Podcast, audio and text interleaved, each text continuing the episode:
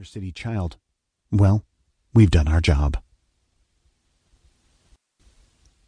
Buffy versus the Old Fashioned Hero by David Brin. In a now famous Salon article, David Brin takes on the virtually sacred Lord of the Rings trilogy, pointing out that the works celebrate the attempts of the hierarchy of a feudal order to squash the revolt of a more egalitarian society. As Brin points out in The Lord of the Rings, the good guys strive to preserve and restore as much as they can of the older, graceful, and natural hierarchy against the disturbing, quasi-industrial and vaguely technological ambience of Mordor, with its smokestack imagery and manufactured power rings that can be used by anybody, not just an elite few. Brin goes on to note Hollywood's inherent bias towards feudal systems and dynastic elites, citing Star Wars as another prominent example. But Brin does credit one Hollywood creation with deliberately subverting hierarchy and embracing the common folk. And that creation is. What does it take to be a shining new star in Hollywood these days? Well, if you're female, it helps to be beautiful. An ability to act? Kind of useful. Success may also come with knowing the right people. That much has always been true. But nowadays, another essential trait has been added to the list of starlet requirements you gotta be able to kick ass. Think about it.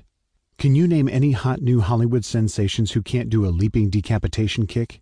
From La Femme Nikita and Charlie's Angels to Witchblade and Xena, the trend has been amazingly consistent. And leading the charge has been the winsome but mighty Buffy the Vampire Slayer. Oh, we still like our heroines to be gorgeous. We're still terribly sexist. But you have to admit, it's a more respectful sexism. That's how progress comes, in stages. Nowhere is this progress better typified than in Buffy, with its wonderfully charming mix of the silly and the serious, the assertive and the sweet. Old fashioned values of love and romance are retained, while making it clear that women are no longer willing to be pushed around. And it goes much deeper than that, for Buffy harkens to the greatest modern movement, though one we hardly ever comment on the momentous movement to change the way people view authority, a movement that pervades our culture, calling into question the whole issue of conformity and obedience. Unlike any other culture, ours has taken to saying, prove it.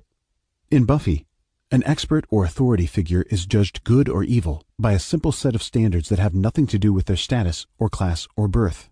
Even a vampire can be a good guy. The sole criterion that matters is whether you treat others decently. Nor is Buffy alone pushing this message. Take Xena and Hercules, two fairly lowbrow popular television series in which authority figures were portrayed as evil in direct proportion to their rudeness or callousness toward common folk.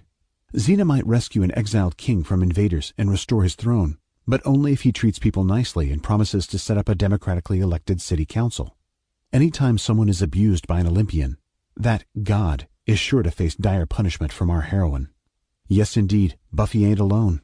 She's leading an important movement our myths are the way we prepare our minds to think and our wills to act, and her stories are right up there, promoting individualism, tolerance, eccentricity, openness, and suspicion of anything that reeks of snooty superiority.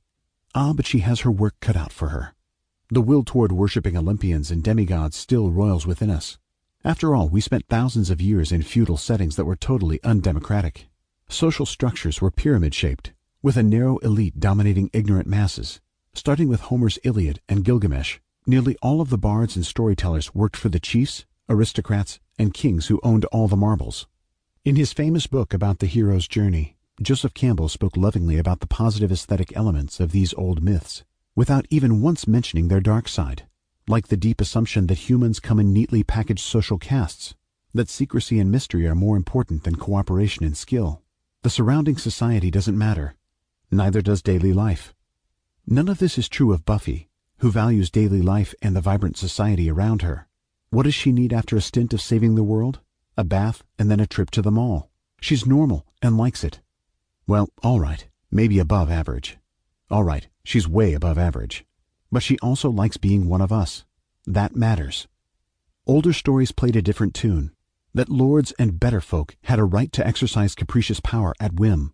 You could choose which demigod to root for, say Achilles or Hector, but there was no disputing the superhero's ultimate right to deal with mortals however he wished. Small wonder this pattern crossed nearly all cultures and eras. After all, the chiefs and kings were the ones who had all the cash and beer. Storytellers needed patrons.